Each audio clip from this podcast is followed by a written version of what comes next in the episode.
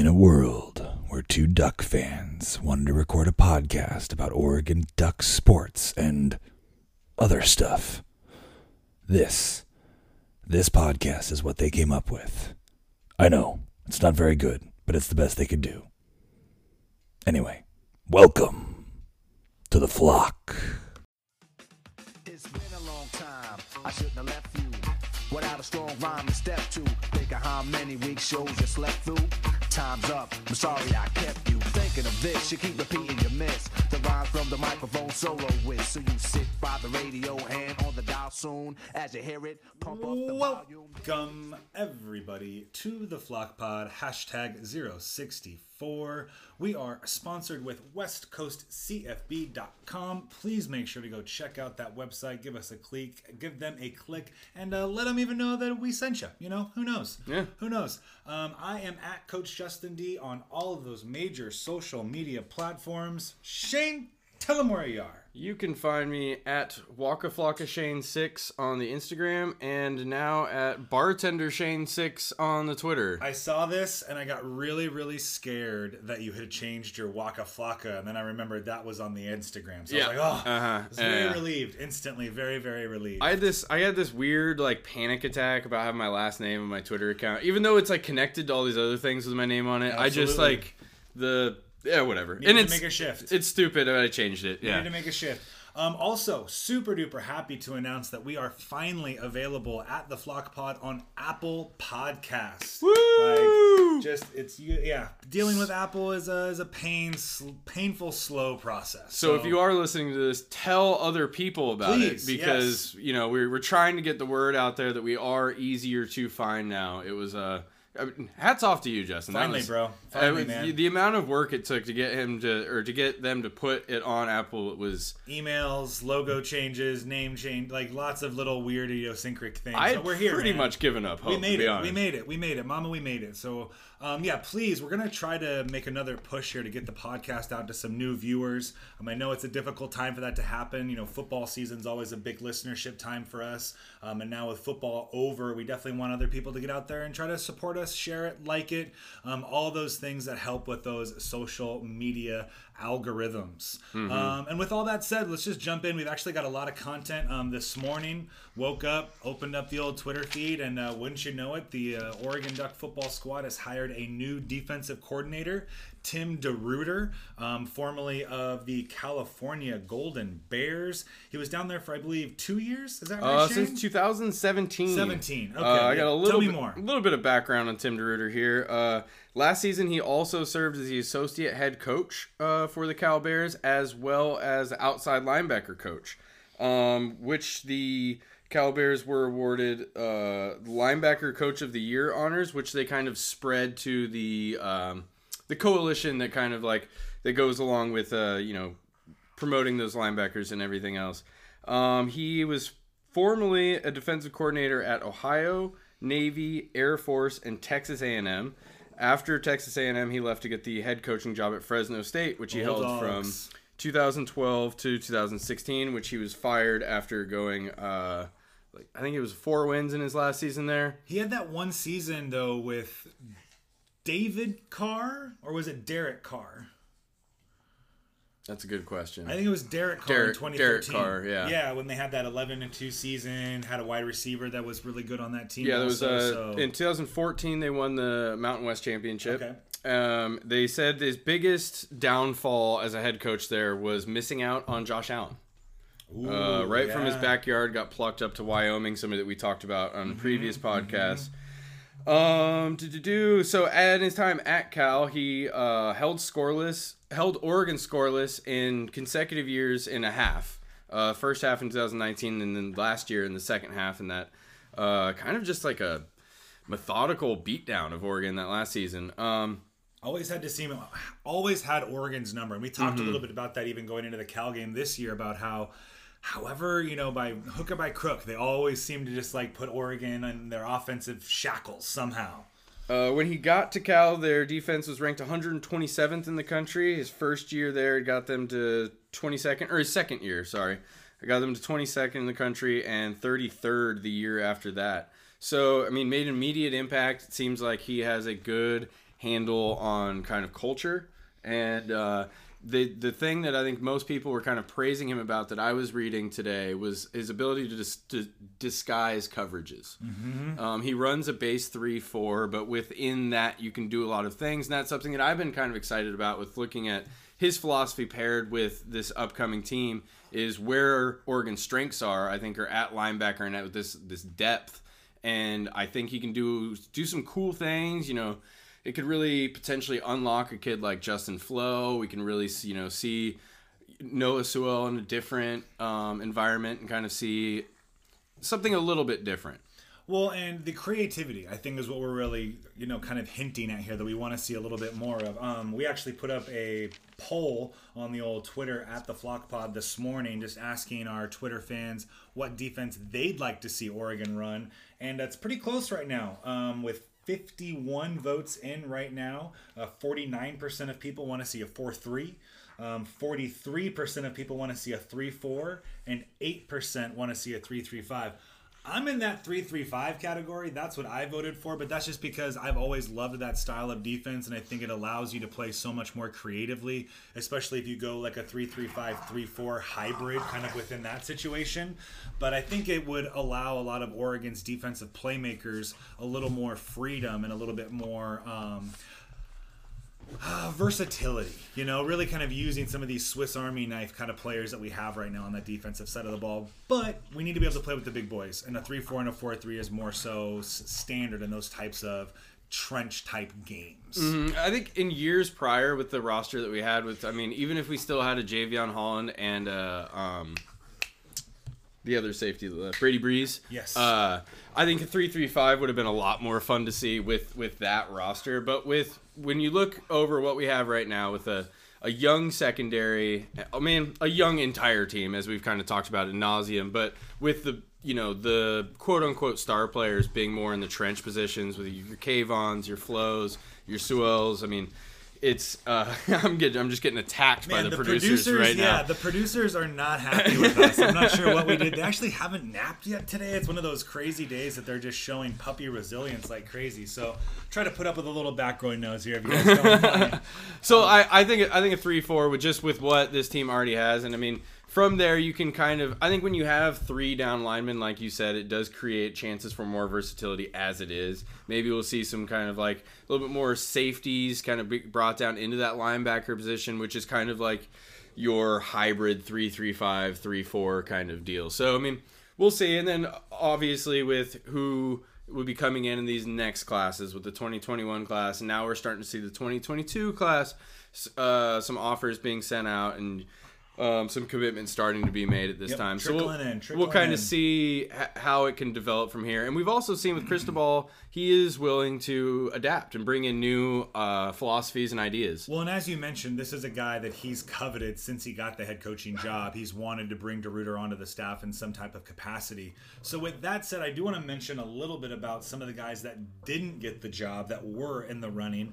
Um, both Shane and I had mentioned how we would have liked to have seen um, a promotion from within. You know, giving some guys that um, have been loyal to Oregon and been here for a couple years and give them a chance to really show what they can do at that higher level of position. Um, some guys outside of the program first, though. Um, other candidates, you know, were Chris Ash, um, most recently Texas's defensive coordinator. I think he's going to Jacksonville. Yeah, a couple different things. Um, Army defensive coordinator Nate Woody.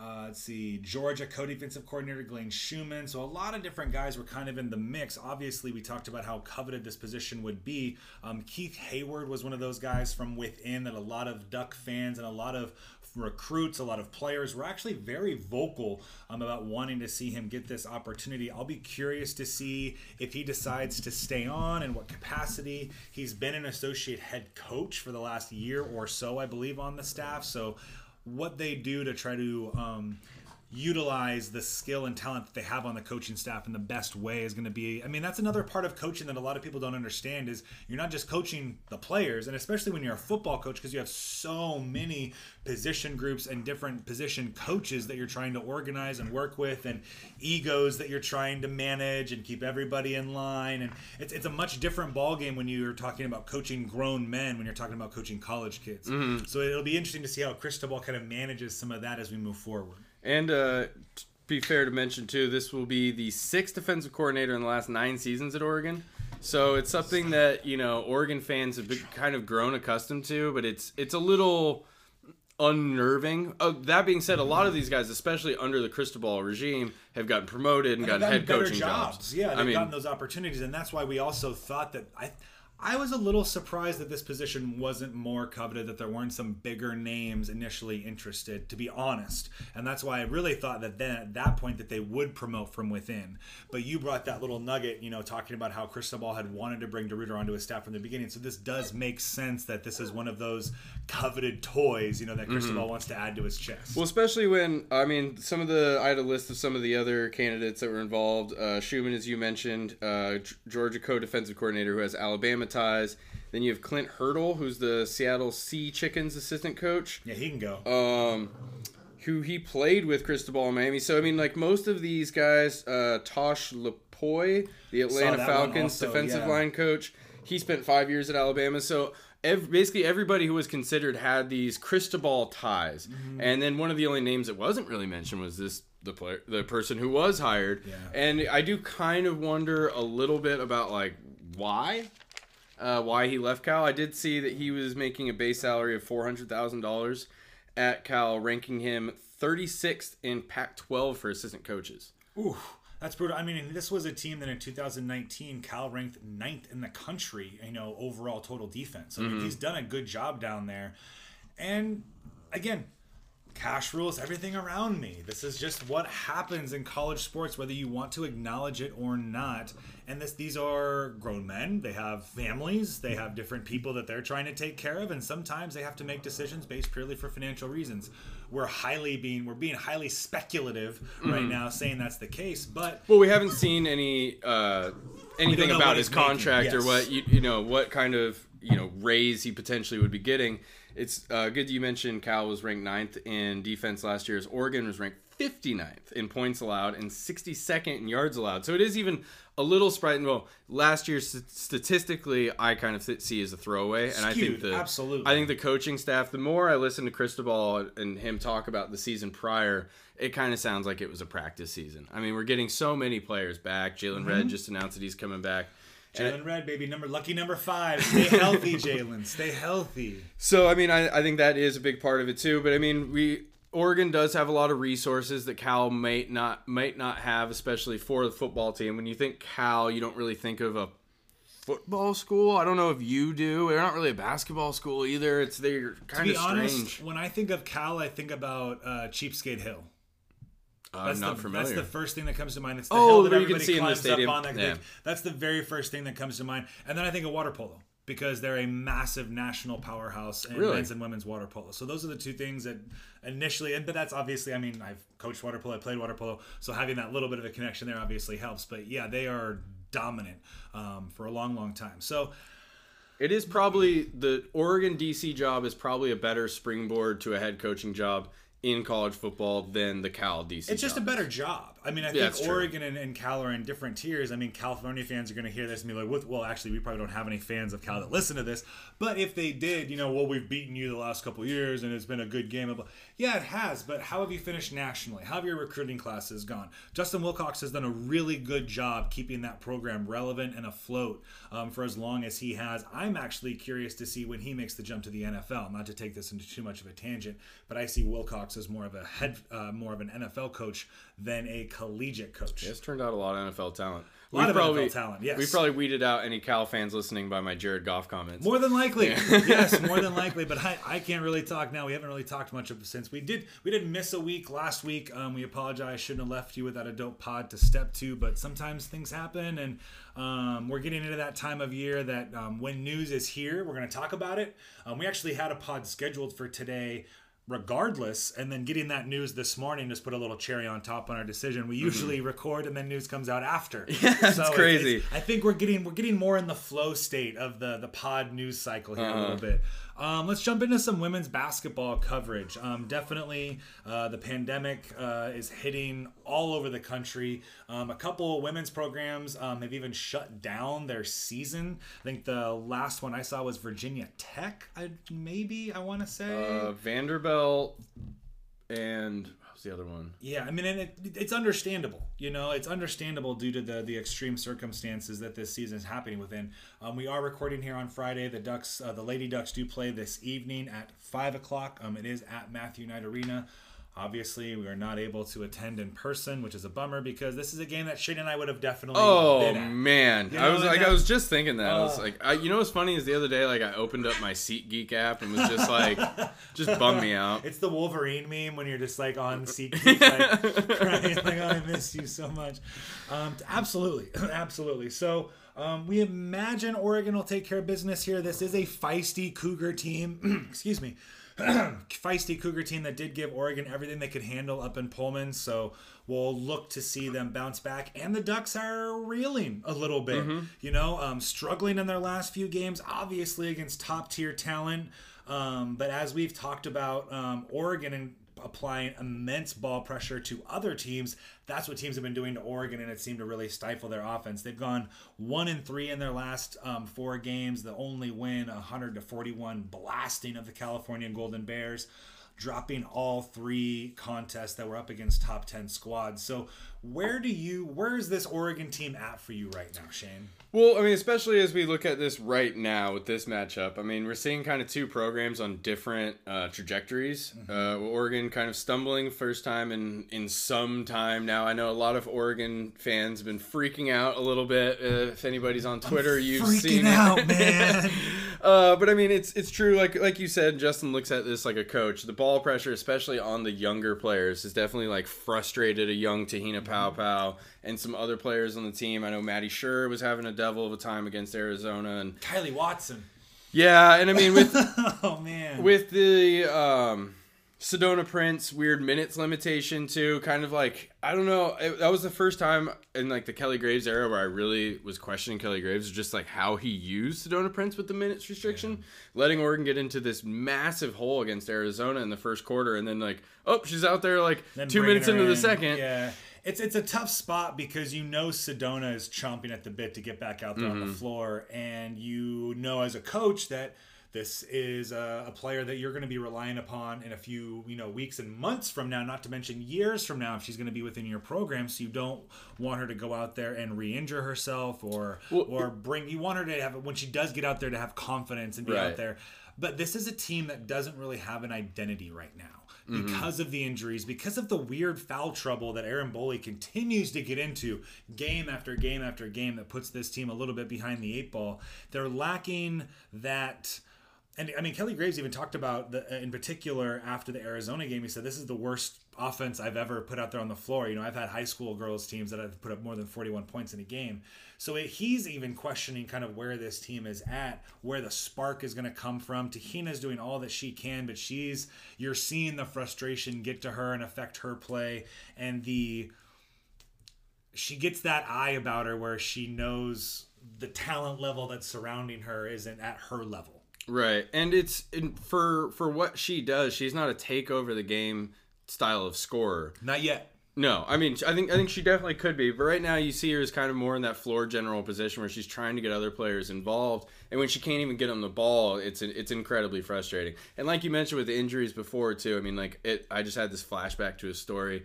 Uh, when I was in high school, I had a grade two ankle sprain, and just sitting there, and you got to work like the clock for practice, and all you want to do is get back out there. And I remember like finally convinced my coach, I'm like, let me, you know, it was a scrimmage, and I was like, let me get out there. First thing I do is tip a pass and step on the ball and re-roll my ankle. And he was just Oh. like, he's like, that's why you know we don't have you out here. And then like, and it's those situations where you you want Sedona, you see her out there, you're like, oh, she's good enough to play. Those injuries they take a, a minute, especially when you're six foot four or you know whatever you want to say Well, she's listed at. you have to take into consideration her previous injury Mm-hmm. history also, and the necess- the need to get in there and strengthen some of those smaller muscle groups. I'm sure she's doing. I mean, again, hope she's doing some pool work. Hope she's doing some anti gravity treadmill work to get that baby strengthened up and ready to go. But this is a different team when she's out there and she's 100. percent Right. I've talked about this at length. When they don't have Prince or Boley out there on the court, this is an average team.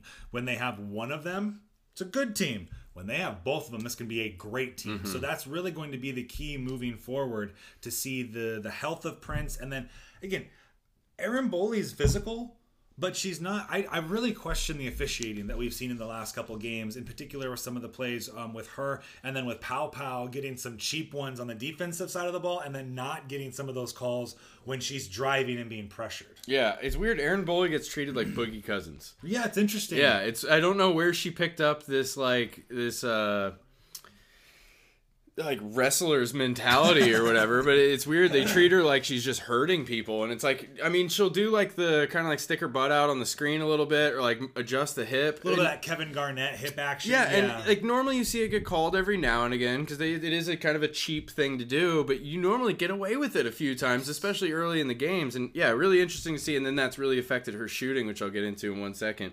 But uh, Washington State this season was ranked for the first time in school history earlier this year. So Big I mean, deal. Big this deal. this is you know the best Washington State team that they've ever had.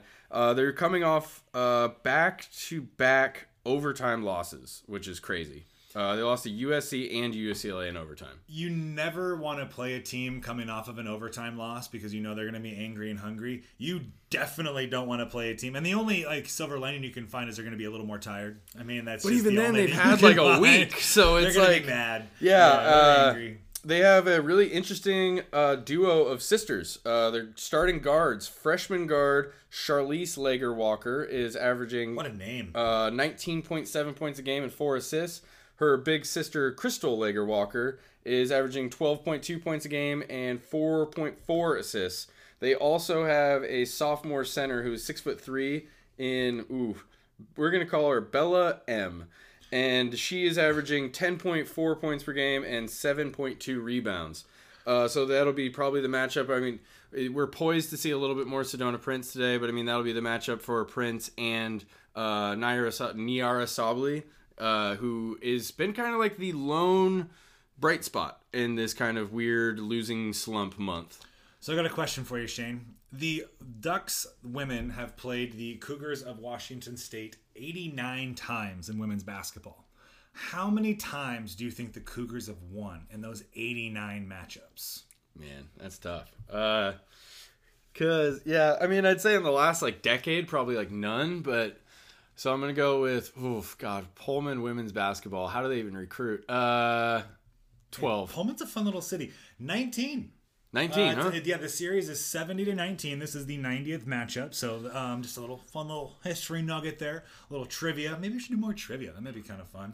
I don't know. Pullman's Pullman's other. fine, but doesn't it seem like it's always just like the worst weather possible Oh, it's there. awful from it's cold and gray, but it's neat because the campus is it's very similar to Oregon where the campus is really built into the fabric of the Mm-hmm. city. Um, there's a really I don't know if that pizza place is still there, but shout out that, um, they made pizzas similar like the pizza pipeline, like the Colossus, Colossus or or- whatever yeah. it was. Oh yeah. Water polo tournaments up there with a couple Colossus afterwards. Lovely, lovely time up there in Pullman, Washington. So yeah, this and this is a big opportunity for the Cougars. You know, to come in here. They played them tough up there in Pullman. Um, they're seven and three on the season. I mean, I think definitely one of the bigger surprises in Pac-12 women's Mm-hmm. basketball is that has been their level of play this year. So can't Yeah. sleep on them. in Can't that sleep on them. in that first matchup, the Cougs led for the first 31 minutes of the game. Uh, Oregon ended up squeaking out a victory, 69 to 65. That was back not that long ago on December 21st. Nyara Sabally had 19 and 14 in that one. So it we're gonna look for her again to have another dominant performance Yeah, inside. she'll need to, absolutely. And what will the Ducks do on offense to counter this ball pressure? Are they going to go more um, DHO? Are they going to go more um, ball screens as opposed to pick and roll action? So you're, you're getting that defense a little more you know flat footed. Are they going to do more back cuts, which I've been asking for for a week and a half now to actually move more off of the basketball. They just they're lacking a cohesiveness and a trust in their flow on offense. And when you teams really get up in your grill and start ball pressuring you, and you don't have that cohesiveness, it gets really ugly. It gets really watered down. It gets it's like you're playing in mud almost. And so that's what I'm really looking for is what Kelly draws up to counter that immense ball pressure that these teams have been giving the Ducks. And that ball pressure has really affected the shooters. I mean, the two best shooters on the team, in my opinion, I'd say are Taylor Mikesell and Erin Boley. And the last four games, Mikesell is seven for 23 from the field, just two for 10 from deep. And Boley is 14 for 31, only two for 11 from deep. Uh, she was also held, held scoreless for the first time in her career against Arizona.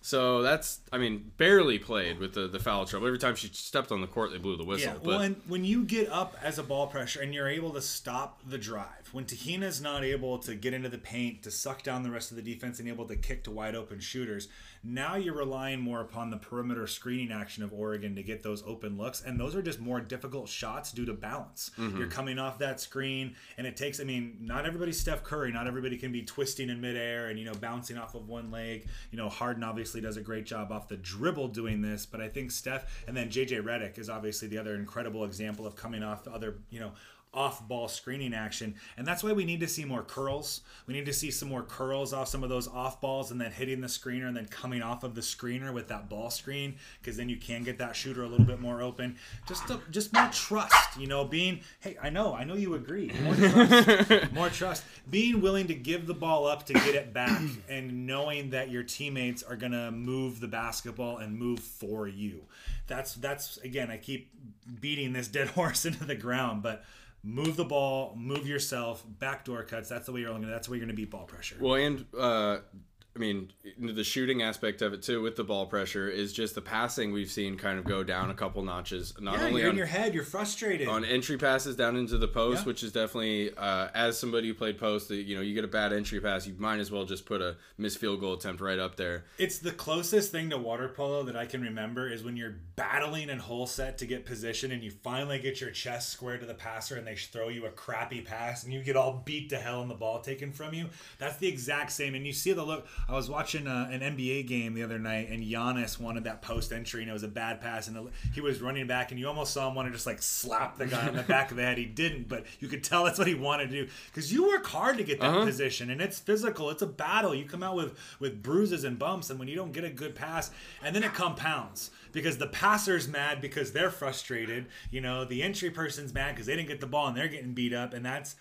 As a coach, those are difficult moments to manage, especially in a season where you've got so many other stresses and anxieties already on these young ladies. Well, and especially when you're fighting for a position on the block, you spend you exert so much energy, and when the pass comes, you kind of have to release a little bit of the pressure and give up a little bit of space. yeah, come to the ball. Mm, exactly. So you kind of you lose a little bit of what you just fought for. So when you like have a hand up high and it start and it goes low or it goes to your chest and you you already gave up that position, now you're off balance.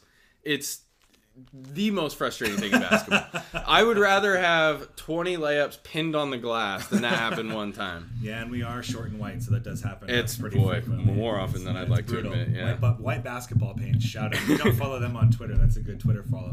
Um, so looking forward um, past this Washington State game, um, the Duck. Oh wait, I lost my tab here. Wait a minute. Wait a minute.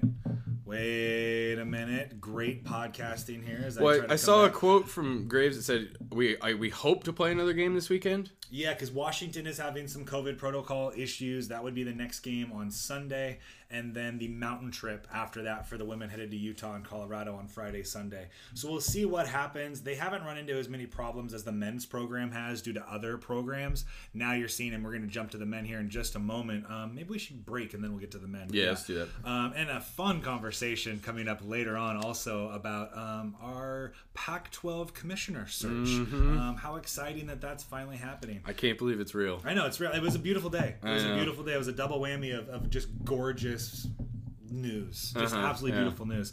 Um, anything more to add here from women's basketball, Shane? Go Ducks. Go Ducks! Yeah, gotta love Lost it. a few Go Ducks. games. Thank you for sticking around Tough. with us. Thank you That was District 5. Now we're the Ducks. And the Ducks are undefeated. Quack. Quack. Quack. Quack. All right,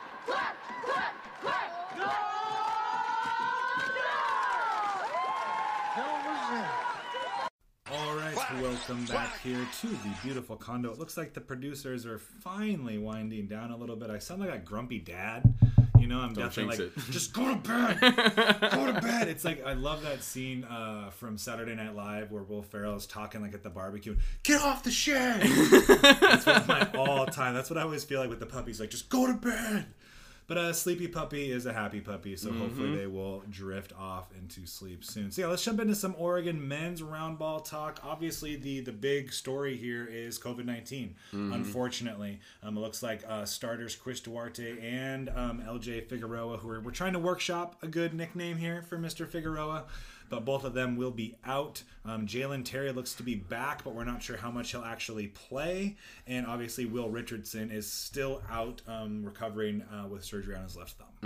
Which I mean, we were hoping. I mean, the, the timetable was basically set that this would be the earliest he could return. So I mean, we are optimistic that hopefully it could be this time, but it's probably the right call, especially with the way things are going.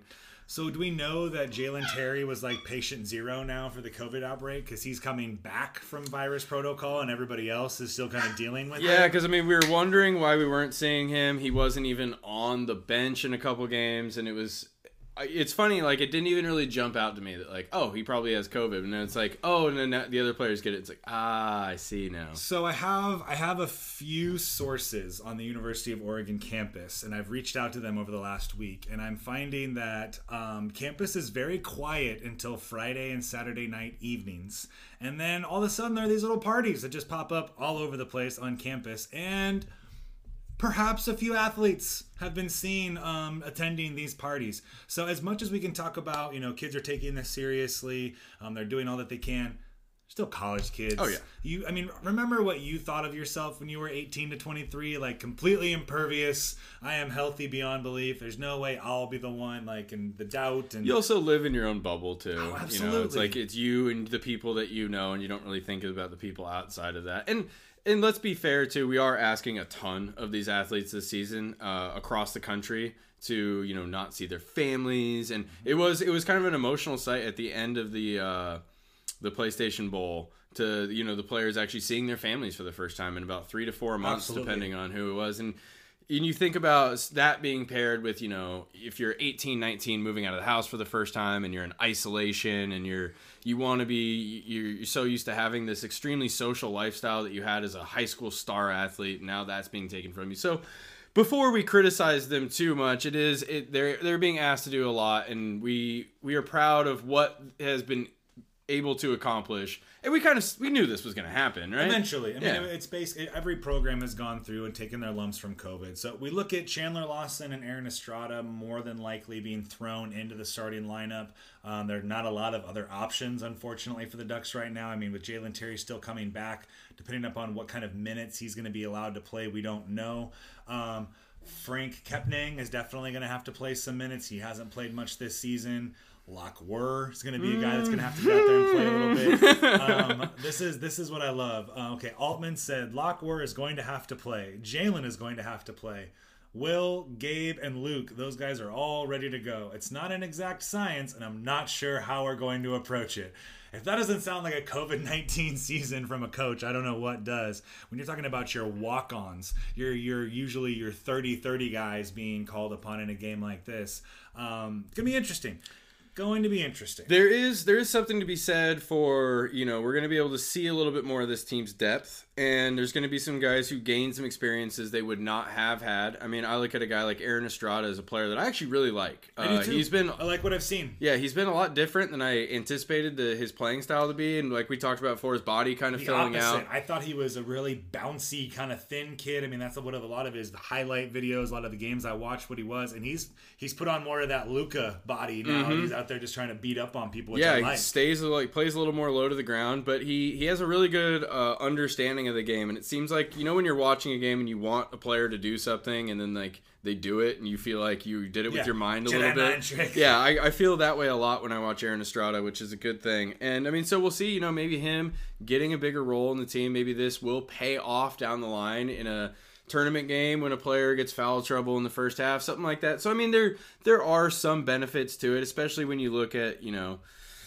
the way everything's going, teams are going to take losses in these situations because of roster weird. Well, and I guess that's the silver lining here is that it is Oregon State. I mean, Oregon State's been suffering and struggling on their own. Obviously, Tinkle always coaches them up and has them ready to play the Ducks, but that is kind of the silver lining that this is happening now, and hopefully these guys will be back if we actually get the chance to play UCLA next Thursday. This Right. game has been the game that's moved around a couple times now, mainly due to UCLA, and now maybe get moved well, again to and the, Oregon the refs that one time. the ref yeah. issue absolutely so yeah we'll see but again um the UC, ucla usc road trip next week is a much more they're more talented teams. Let's just be honest. I mean that usc team is loaded. They've just been struggling. Ucla's been playing pretty well. Um mick cronin just i just still giggle every time i see him coaching ucla i never would have guessed that that would have been the case. Right, and I think USC. I've seen one of their players, can't remember his name, freshman, uh, being floated around as a potential number one overall pick. well they've got evan mobley on that squad. He's been a kid that's that been talked be about. And then um what's his face's brother is also on that team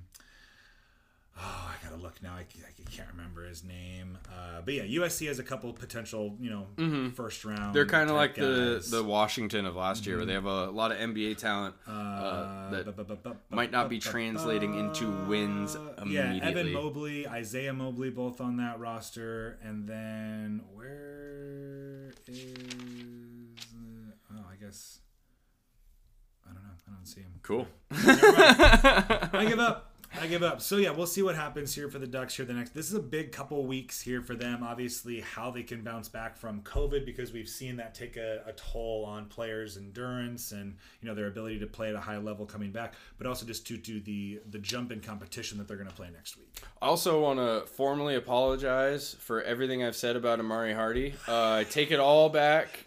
Uh, you're my favorite player, and tell your family members I love them and I'd like to see them play. Yes, yes. If you know, you know. We'll I'd leave, we'll like to see them that. play here too, and I fully understand why you're on the team, and it all makes sense. And I'm sorry, dude. I said some mean things about you. I take it back. Uh, and it's so funny that the, what we speculated is basically yeah. So it's a beautiful thing. It's a beautiful thing. You know, college basketball is always going to be college. You know, Giannis, one of Giannis's brothers plays for the Lakers for a reason. I'll Well, just, I'll just put them, that there. Both of them are in the league. Or, aren't yeah, yeah, yeah. Kostas and then the other guy. The other I can't remember the other one's name, but yeah, they're both in the league. Lagello Ball or whatever you say his name, he'll be in the league too. And these are all these are all related. yeah, these loop are it all in, people. Loop it in. Put your tin hat cap Figure on it and, uh, out. and trace it together. Um, let's go ahead and jump into some ProDucks talk now. Let's do that. Um, we've got a fun idea that we're workshopping for some like pro wrestling belts that we're going to start giving out to ProDucks. So look for some more of that content coming up in the future. And if you have ideas, if you're a, a pro wrestling aficionado and maybe you want to jump on the pod and help us out with that one, absolutely reach out to us, please. We need more fan engagement. Like Yep. just just send us a DM that says, "Hey, how you doing?" Something like that. Just anything. We'll put you on the we'll we'll put your Twitter we'll uh, handle on here. We'll do everything. Yeah. so our 13 listeners can, can listen to you also. Um, but yeah, big week for the NBA. Um, a lot of ProDuck news there. Um, Kemba Walker coming back obviously has put Peyton Pritchard's minutes a little bit um, uh, a little bit lower than they had been.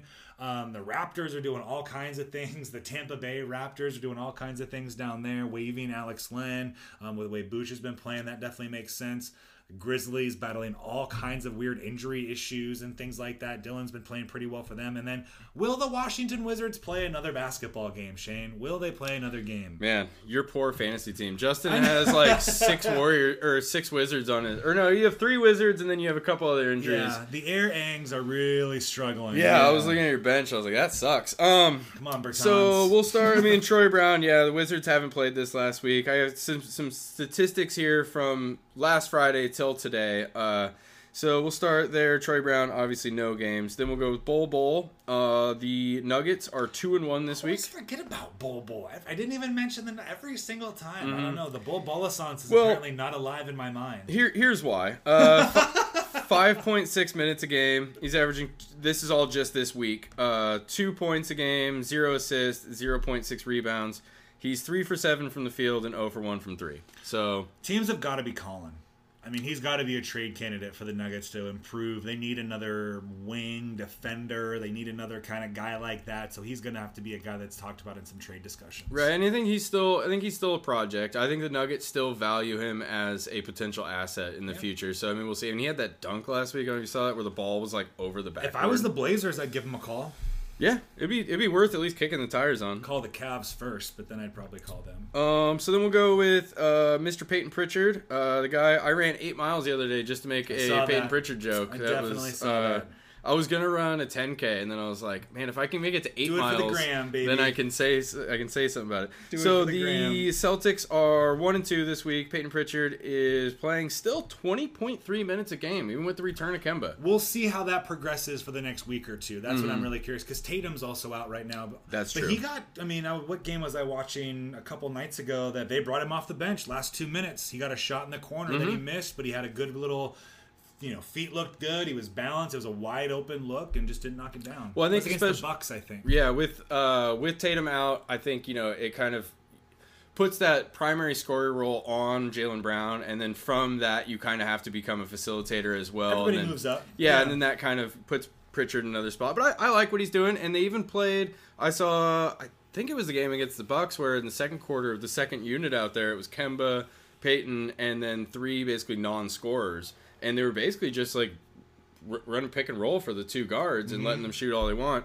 Uh, Kemba shot more than Peyton Pritchard. They're giving Peyton a lot of those non-Marcus Smart minutes, which Mm-hmm. is interesting. Uh, so Pritchard this week has averaged 7.3 points, 1.6 assists, 3 rebounds. He's 8 for 19 from the field and 6 for 13 from deep. So he's got shooting good marks. Well, and if so, if you're in a, a 12 team deep bench fantasy league, I think he's a guy to still keep around because of his potential and his ability, especially in our categories league. If you need threes, I mean, he's definitely a guy that's going to produce for you there. But it's just, if you're of anything smaller than that, he's a tough guy to really have on your bench right now. Yeah, and it'd be interesting to go back. Maybe in a couple weeks we'll do the fantasy uh, Like rostered per- Yeah. percentages Yeah. again and go through some more of that. Because right now it's still kind of ebbs and flowing, especially with all the COVID stuff. Uh, Dillon Brooks and the Memphis Grizzlies are 3 and 0 this week and uh, kind of playing some surprisingly good basketball. They beat a couple decent teams. I, one of my favorite things to do on Twitter is to check in during a Grizzlies game and just listen to all the Dillon Brooks slander from Grizzly fans because they obviously don't like watching him play. Well, they've seen a lot of the same on Happy that team. birthday, Dillon Brooks. Oh, yeah. Happy way. birthday, Yes. Dillon Happy- Brooks, Happy yeah. born day, happy name day, all that good stuff. Canada's finest. He's averaging 7.6 points a game, 3.3 assists, and 2.3 rebounds. Uh, he's shooting. He shot 10 for 40 from the field. Yeah, he did. and 2 for 12 from 3. He's playing 25.6 minutes a game. So that's probably why Grizzly fans are a little perturbed. He's the guy that walks into the gym. And, oh, I'm open. like he just always has that mentality. And I mean, to his credit, he puts in the work. I mean, we've talked about his work ethic, his you know legendary gym rat status. You know, if he was on 2K, he would definitely have you know legend. I mean, I guess he is on 2K. What am I saying? He should have the legendary gym rat status. Um, but it's just it's just not coming together for him. And obviously, the Grizzlies are struggling, and he, so he's playing a lot more you know upper echelon minutes. Ideally, he's a guy that's like your sixth or seventh man that's playing against bench unit like a like a heat check score that can come in and put up 12 to 15 in a quick minute or two. Right now, he's you know playing 35 minutes in one of your you know keystones of the Grizzlies rebuilding right now. Mm. And he's their primary defender, which is an interesting thing. Frightening because of his tiny arms. Yeah. But he is, he's a big body Reminds and of all of that. And he's like the elder statesman of this team. The Memphis Grizzlies are the youngest team in the NBA, and he's the oldest player on the roster. He's He's like isn't Jonas still on that roster? Valanciunas? Yeah. I don't think Is he gone? I was gonna say Jonas so. Valanciunas takes issue with that I think he's in Washington. Let me look. isn't he? Let me look. Uh, Google. I, I believe because I was watching a little bit of the uh, was it NBA Crunch Time or whatever, and they do that. Mm-hmm. It's kind of like Red Zone, but for the NBA. And they were talking about how like no, he not the Jonas brothers. What? Sorry, I just typed in Jonas and that's Oh, what came up. I was like, I didn't say Jonas. No, Brothers. Jonas Valanciunas is still on the Grizzlies. Oh, okay, roster. maybe he Yeah. was the maybe He's Dillon only Brooks 28 the- though. I feel like he's oldest- like 35. he's only 28. Wow. Maybe he's the oldest active player, but they were talking about how he's the oldest player on the roster. Um, so that brings us to the mighty Booch. Last year we got Chris Boucher, the Tampa Bay Raptors, uh, of Tampa Bay Raptors of Toronto. We're three and one last week. Uh, Booch is averaging 18.5 points, 1.8 assists, seven and a half boards. He shot 24 for 38 from the field and 8 for 16 from deep. 28 minutes a game. 28 minutes and he's shooting 50% from deep. I'm so proud I could cry. Like Yeah. I'm so it's so fun watching him play. He's bided his time. He's waited. The Raptors are giving him this opportunity really out of necessity. They don't have anybody else, but they also created this situation due to their roster management because they saw something in him. And this is mm-hmm. a former G League MVP. This is a guy that would have been able if he would have finished his season here at Oregon healthy. Oregon's probably got a banner up in Matthew Knight Arena right now for a national title. I'm sorry, that team is still the probably the greatest basketball team in Oregon history this it's just so fun to finally see him out there playing. I hope he's able to stay healthy for the rest of the season. That's always the thing that I worry about there with his his slim kombucha legs. Mm-hmm. But he's balling and he's playing defense, which is one of what, what things the Raptors really need. He's stretching the floor with his shooting. His passing is a lot better this year. He's able to make some of those um, those bigger skip passes and put them on with Pepper and put him in the right spot. Um, I haven't have a, I've watched I've been able to watch a few Raptors games. For some reason, I keep missing them when they're on NBA TV and things like that. But what I have seen has been really fun. Andy, I'm loving having him in fantasy. Well, I watched. uh So I mean, you know my weird Blazers situation at home. So I was watching the replay of the Raptors uh, Blazers game just the other day, Yes. and so I was watching the Raptors uh, broadcast team because I have a stupid. Uh, that's It's a whole nother conversation. but they were i mean chris boucher is the absolute apple of their eye uh, as far as the play-by-play guys they couldn't stop raving about him talking about you know like this was this gem and of course patting the organization on its back for what they've done with Fred VanVleet, OG Anunoby, Chris Boucher, and these guys that they've developed and Yeah. really using, and they've really been a you know the you didn't even mention Siakam, and he's probably their best development project. Mm-hmm. And they've really been like the the kind of catalyst for uh, the developmental league and all of this becoming really more of like a minor league for basketball because the Raptors have used this model that we're like the Blazers don't even have a G League affiliate team. They send their guys. They play with the Warriors dudes, and which that's a travesty. yeah. I think Eugene should have a, a G oh League my team gosh, here. yeah, don't even get me started on that. That's a whole nother. Yes, absolutely. Um, he is a top 50 player right now in Yahoo fantasy rankings based on ports. I mean, he's 43rd overall, um, only 84% roster, which I find kind of baffling. I mean, Well- maybe if you're in an eight man league, he's not rostered. But then you look at there's like guys who are like out for the season that are like 93% owned. So it's like it, Very, very it's true. stupid. This is just depressing looking at my roster. Every single player on my bench is injured. Don't- and don't two check- players in my starting lineup are injured. Don't check your matchup. Yeah. Oh my god, it's not going very I'm, well. I'm about to double you up. It's not going well. um, but yeah, if you picked him up or if you have him, he's definitely been the bright spot on your roster. And again, I'm a de facto Raptors fan, so it's been really fun to watch him. So let me ask you this: If we were to have a, a belt right now for best NBA Pro Duck, who would be that belt holder right now? So this is difficult because we haven't quite outlined the the circumstances or Right. Yeah, parameters. If I'm picking just on my favorite, it's Boucher. No, I mean like the best NBA player Pro Duck at this I second. still, like, I still think it has to be Boucher. You think so? The numbers he's putting up. There are nine games this season in the entire NBA where a player has come off the bench and put up 20 and 10. Chris Boucher has four of those games. wow, that was a good stat. Did you have it written down? Pulled it off, yeah. um, boom, drop the mic. No, but I, I think even if you're doing just like you're saying, if you're doing a draft of pro ducks in the NBA, I mean, who's who's the? I mean, Pritchard. I'd say Dillon Brooks. he's just so inconsistent. But it is interesting to have the three of them up there in that kind of a. I mean, Dillon has been playing more minutes for the last few seasons. He's been Right. doing it for longer. He's just inconsistent. And because of what the because the skill set that Boucher brings as a stretch five at six foot nine that can bring the ball out and shoot from the three, that's more what I would want in a player. Especially Um, modern NBA. if Dillon if Dillon's arms were normal size and he was a really good defender, then I would probably say yes because I've, I've always loved Dillon Brooks. I mean, yeah, I've loved yeah. him since he played at Findlay Prep, and when he I mean, this kid's um, been an apple of our eye here at the Flock Pod for a long time. But he just hasn't taken that next step that I've really been wanting him to take. And he was an older player, you know, when he came into the NBA, and he's just I'm, st- I'm still waiting. I think it can still happen. I think he can become that um, starting level three to be in the NBA. But right now, he's still bench guy to me. So you think that right now, Chris Boucher's accomplishments in his very young career outweigh what Dillon Brooks has done in his four, three Well, years? Well, and even like, what what can he do for me tomorrow? Like if I'm playing a game tomorrow, who would I rather have? Like forgetting all of history, if you just showed me what they were doing right now, I want Boucher. Like if you're playing pickup under Yep. the bridge, you're I want picking. Boucher. Yeah. Okay. I Yeah, that's, that's fair.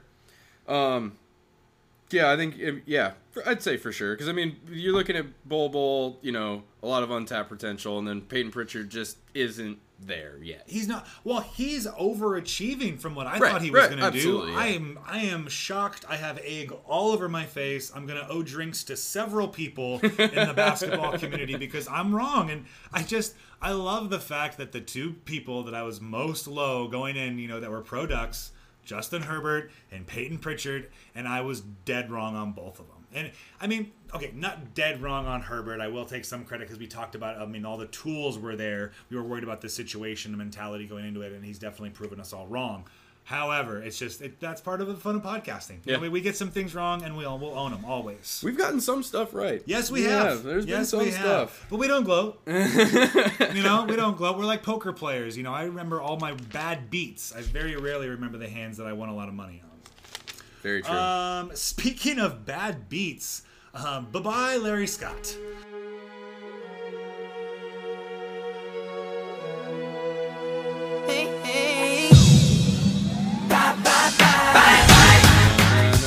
Yeah, get out of here, man. We are done with you, sir. Uh, we are so done Larry with you. Scott will be out as the Pac-12 commissioner in June. Um, he's still holding his position right now because he doesn't need to do anything until they hire the new guy. Um, he made nearly fifty million dollars as commissioner of the Pac-12. Um, he was the highest paid commissioner of a Power Five conference. That's pretty wild, right? Especially when you think about like the fact that most of the Pac-12's woes have been financially tied.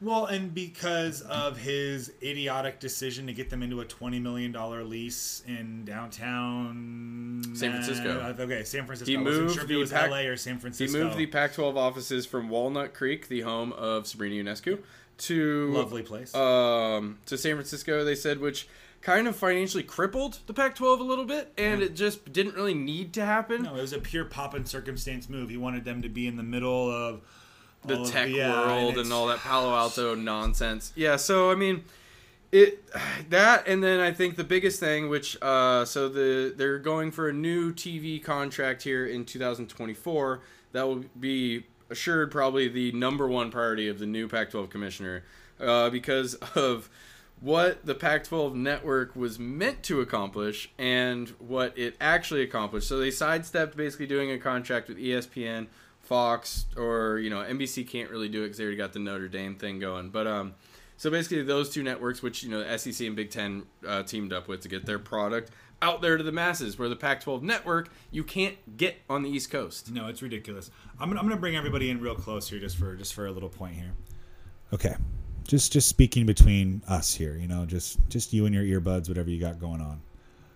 We're happy he's gone, but we're gonna be paying for his mistakes for years to come. And yes, I'm talking about Larry Scott. This guy has put the Pac-12 in an absolutely perilous position where there's legitimate talk of the entire conference having to declare bankruptcy. This is atrocious.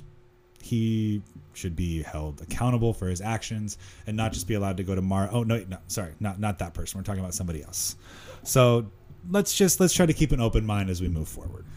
Yeah, I can't believe him and the Orange guy were out on the same day. Same Um, day, beautiful thing, symmetry. Uh, d- d- d- yeah. So the Pac-12 network uh, was promised to pay out as well as ESPN would, which they say that most schools in the SEC or no, in the Big Ten were getting fifty million dollars a year in TV revenue from ESPN. Pac-12 schools last in this last uh, payout cycle got thirty-two point five million. That's a lot of cheese. It's not good. It's not good. So again, it's are going to have to be some moves made. I hope this doesn't lead to expansion of the conference again, which they could see as a way to you know kind of bring in an infusion of cash or an infusion of money just into the conference stronghold. Um, obviously, the Pac-12 is still a powerhouse in the Olympic sports and in other, but they're just not moneymakers. You've got to be a big name in football. You've got to make the college football playoff. You've got to win a national title every six to seven years to keep the brand and to keep the money flowing for the mm-hmm. conference, for it to also trickle down. I mean, college football is one of the classic, you know, economic trickle down principles that it actually kind of works, unlike other economic principles. So I mean, Oregon State is dependent upon Oregon playing in big bowls to make money for their program. Um, Washington State is dependent upon Washington playing in big bowls, or vice versa every once in a while when it spikes the other direction. So the conference health overall, it's in a tough spot. So who? I mean, I have no idea even who would be in position to get the job. I got a but whole Shane's list. got a beautiful list here together for us. So I'm going to tee him up right now. Who do you got, Shane? Well, uh, real quick, uh, Yes. well, you- uh, I just want to mention this real quick. Uh, was funny. One of the writers for the Athletic said that one of the reasons why he was let go at this time was they were asked about why the Pac-12 network was so uh, hard to find in DirecTV and in certain um, areas, and his answer was like, "Well." You can get the Pac-12 network in China, and gymnastics are being very. We're getting very good ratings on gymnastics in China, and they were just like, what?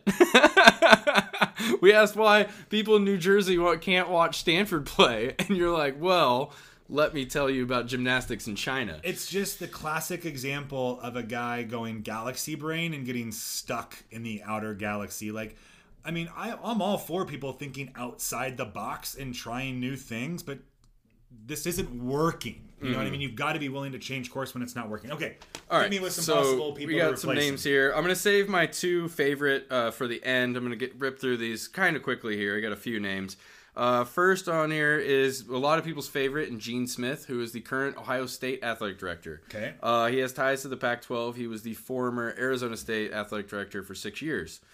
We also have Greg Byrne, who is the current Alabama athletic director, um, former Arizona athletic director, where he was for four years.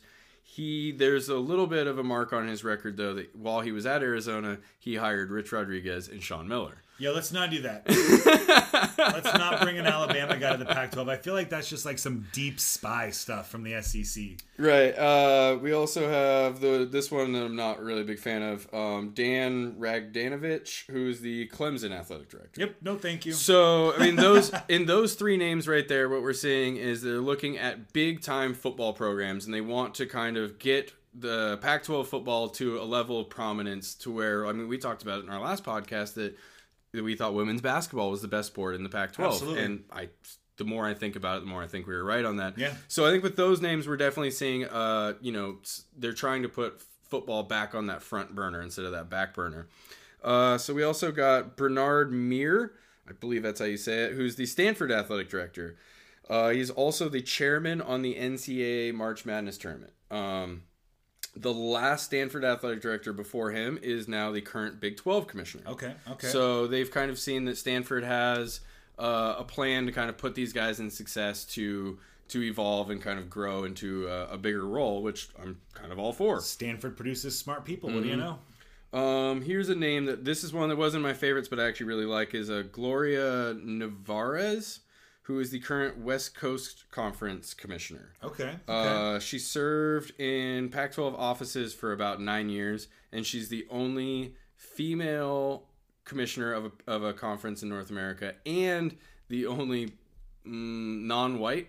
Uh, It seems like a very Pac 12 thing to do to bring her up, and I do like that she's already a commissioner of a conference, where in contrast to these other candidates that you've mentioned previously that are just athletic directors. Mm-hmm. I think there is a, a nuance there to, I mean, running an athletic director and running a program could be similar to running a conference just logistically, but I, I like that name just off the top of the bat. and uh, just what the West Coast Conference has kind of been able to grow in these last few years. We've been seeing them more on primetime games and Mm-hmm. stuff like that, and just Throwing their weight behind basketball because that, mean, obviously having Gonzaga on that Right. Mm-hmm. conference has been the big buoy to bring them to the forefront. Um, so the first name that I really liked, I think that was, yep. Uh, so we got um Oliver Luck, the father of Andrew oh, Luck. interesting. Okay. Um, so I mean, obviously that's like his biggest tie to the Pac-12 is his son playing at Stanford, but he's the former West Virginia athletic director, and he was also the commissioner and the CEO of the latest uh, interpretation of the XFL. The American Alliance. Oh no, it was the actual XFL. XFL, Okay, yeah, which was actually going pretty well in my opinion before COVID, COVID kind of destroyed it. blindsided it. Yeah. absolutely. Um, yeah, I wouldn't. I wouldn't hate that. We have this is a name that's kind of a dark horse, Okay. but is one that's definitely people are like they're saying we should at least give an interview to. Is another woman, another woman of color, Condoleezza Rice. I was gonna bring that name up ahead of time. I was like, you know, she's been mentioned a lot for some other AD jobs. She's been mentioned a lot for some other conference chair jobs.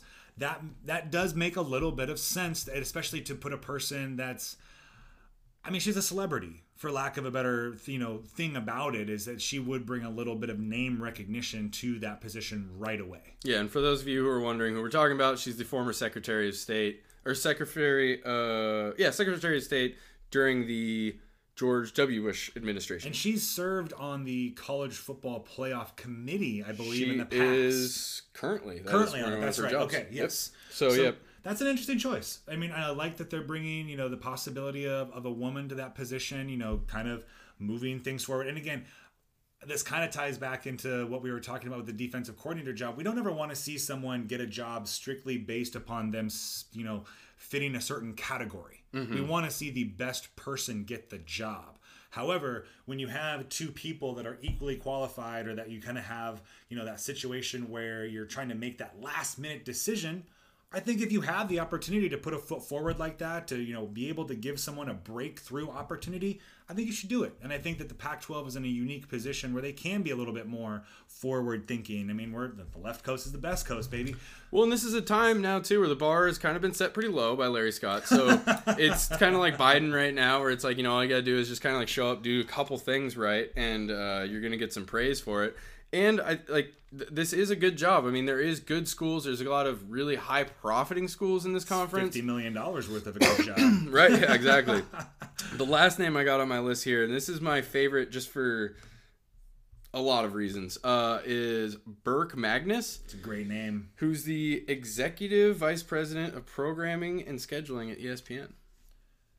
That's interesting. That's interesting. I mean, to bring somebody in from that side that really understands the TV game, and obviously the four-letter network, the the hub of Bristol, kind of runs the sports world, especially the college sports world.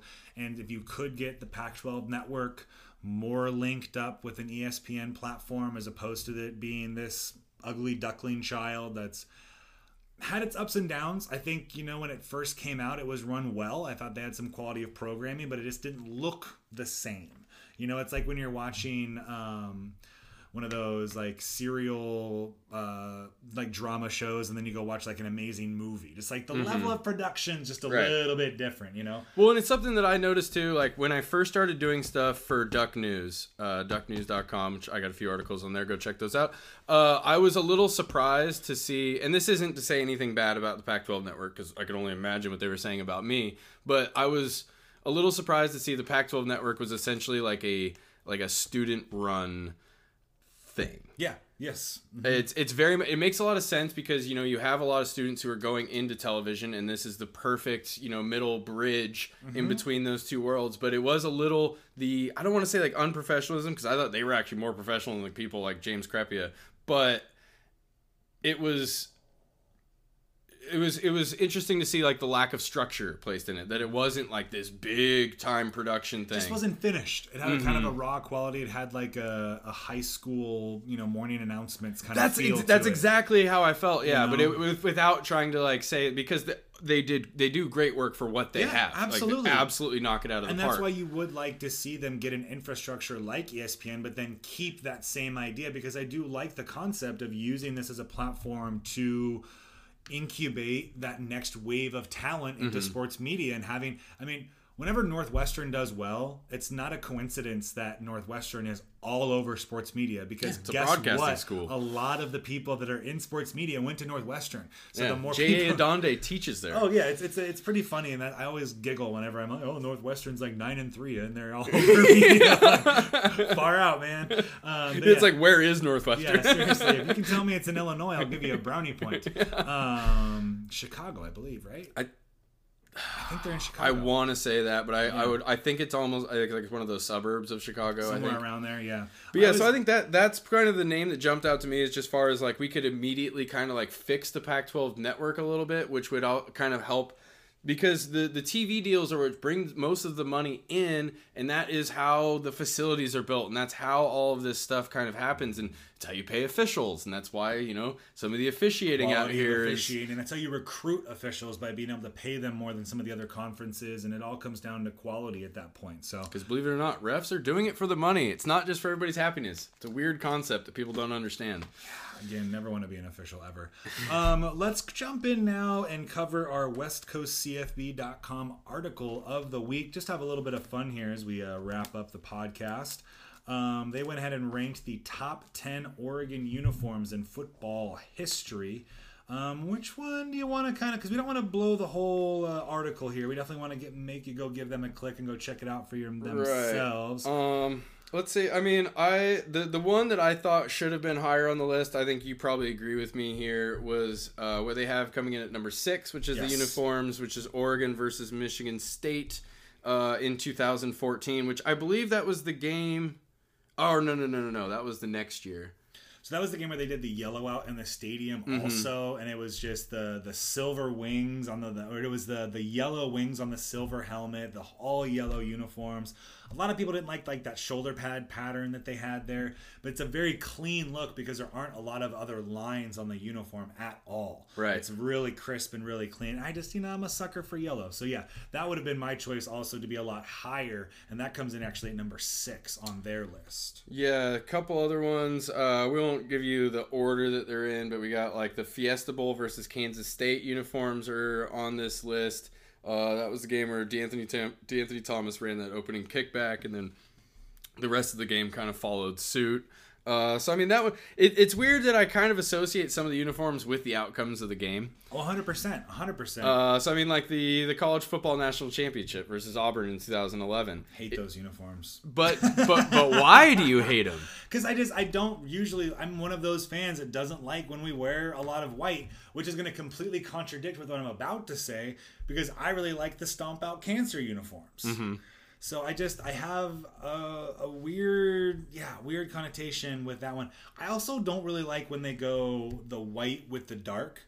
I'd rather I love the stormtrooper uniforms when they just Right. went all white. That seems to be more my nitpick with those uniforms. I mean, you were you were calling for that combo for Yeah, the, uh, I wanted the to see that PlayStation for the yeah. That would have been oh Um, Very let's see here. Another one that we both we really talked about was the uh, Rose Bowl uniforms from 2015 uh, against Florida State. That was the Jameis Winston flack, wacky inflatable arm. arm flailing tube man. yeah, yes, love thank that you. game. Uh, I say that all the time when I do my brain boost for school, so it's pretty. Yeah, it's, it's good exercise. Um, that candy apple green. That's that's a nice color contrast with those bright yellow um, numbers. Um, and again, a very clean look. Not a lot of other lines. No other real pinstriping on those. The shoulder pads are pretty clean on that. So it's it's a it's a real nice look. It's a real I, nice look. I do think it's interesting with the the national championship uniforms. That helmet for that combination was that like silver uh chain linky kind of thing. I know Mm-hmm. if from this picture it just looks silver, but I know when you zoom in there was more detail on the actual helmet. How many times has a helmet only been used one time? Quite a few, I think. Really? Just a single use? I mean, I know that because I mean they even wore the Webfoot uniforms more than once. It's true. That's true. I don't know if maybe it got banished for it being a national championship loser, but that that's interesting because I mean normally what we like to some of my favorite combinations with Oregon uniforms is when you see like uh, you know like the all whites and then they kind of like piece together some of the the different things. It was like on Some the accents to it. Yeah, like the stomp out cancer ones. Right. It was kind of mm-hmm. like on the old college football video games when when they first when they introduced where you could change the helmets and stuff. I would, my favorite thing to do was like almost create the most like mismatchy uniforms possible, like like yellow lids, white jerseys, green pants kind This of thing. explains so much about us because I would almost always just do all yellow or all white. Like just, this is why we're such good podcasting. But I also loved on those earlier games where you could start changing like even the armband colors Right. and like the the undershirts and things like that. So. Um, one other uniform that I do want to bring up here that I really liked was the the Pac-12 championship game in 2019, where it's that really really dark dark green, but then the it's not a volt yellow, more of like a matte yellow with that look, and I'm then it's like dark. It. Oh, dark okay, helmets. yeah, yeah, yeah. I, I believe really that's called. That uh, is it midnight green? Something like that. Yeah, it's something like that. I yeah. like it when they do the dark helmet with the darker green. I don't like it when they do the silver, the light helmet with those. So yeah, we've gotten deep into some uniform talk here. Which if you're still listening to the podcast, we love you. you're that, the best. A, yeah, that's a beautiful thing right there. You're obviously a huge Duck fan, and we appreciate you. We love you. Thank you. That had no stone. I gave my love a chicken that had no bones. I give.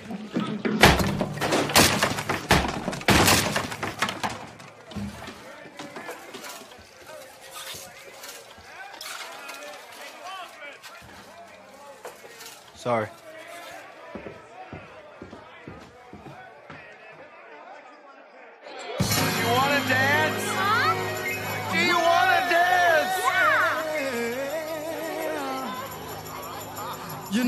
make me wanna shout.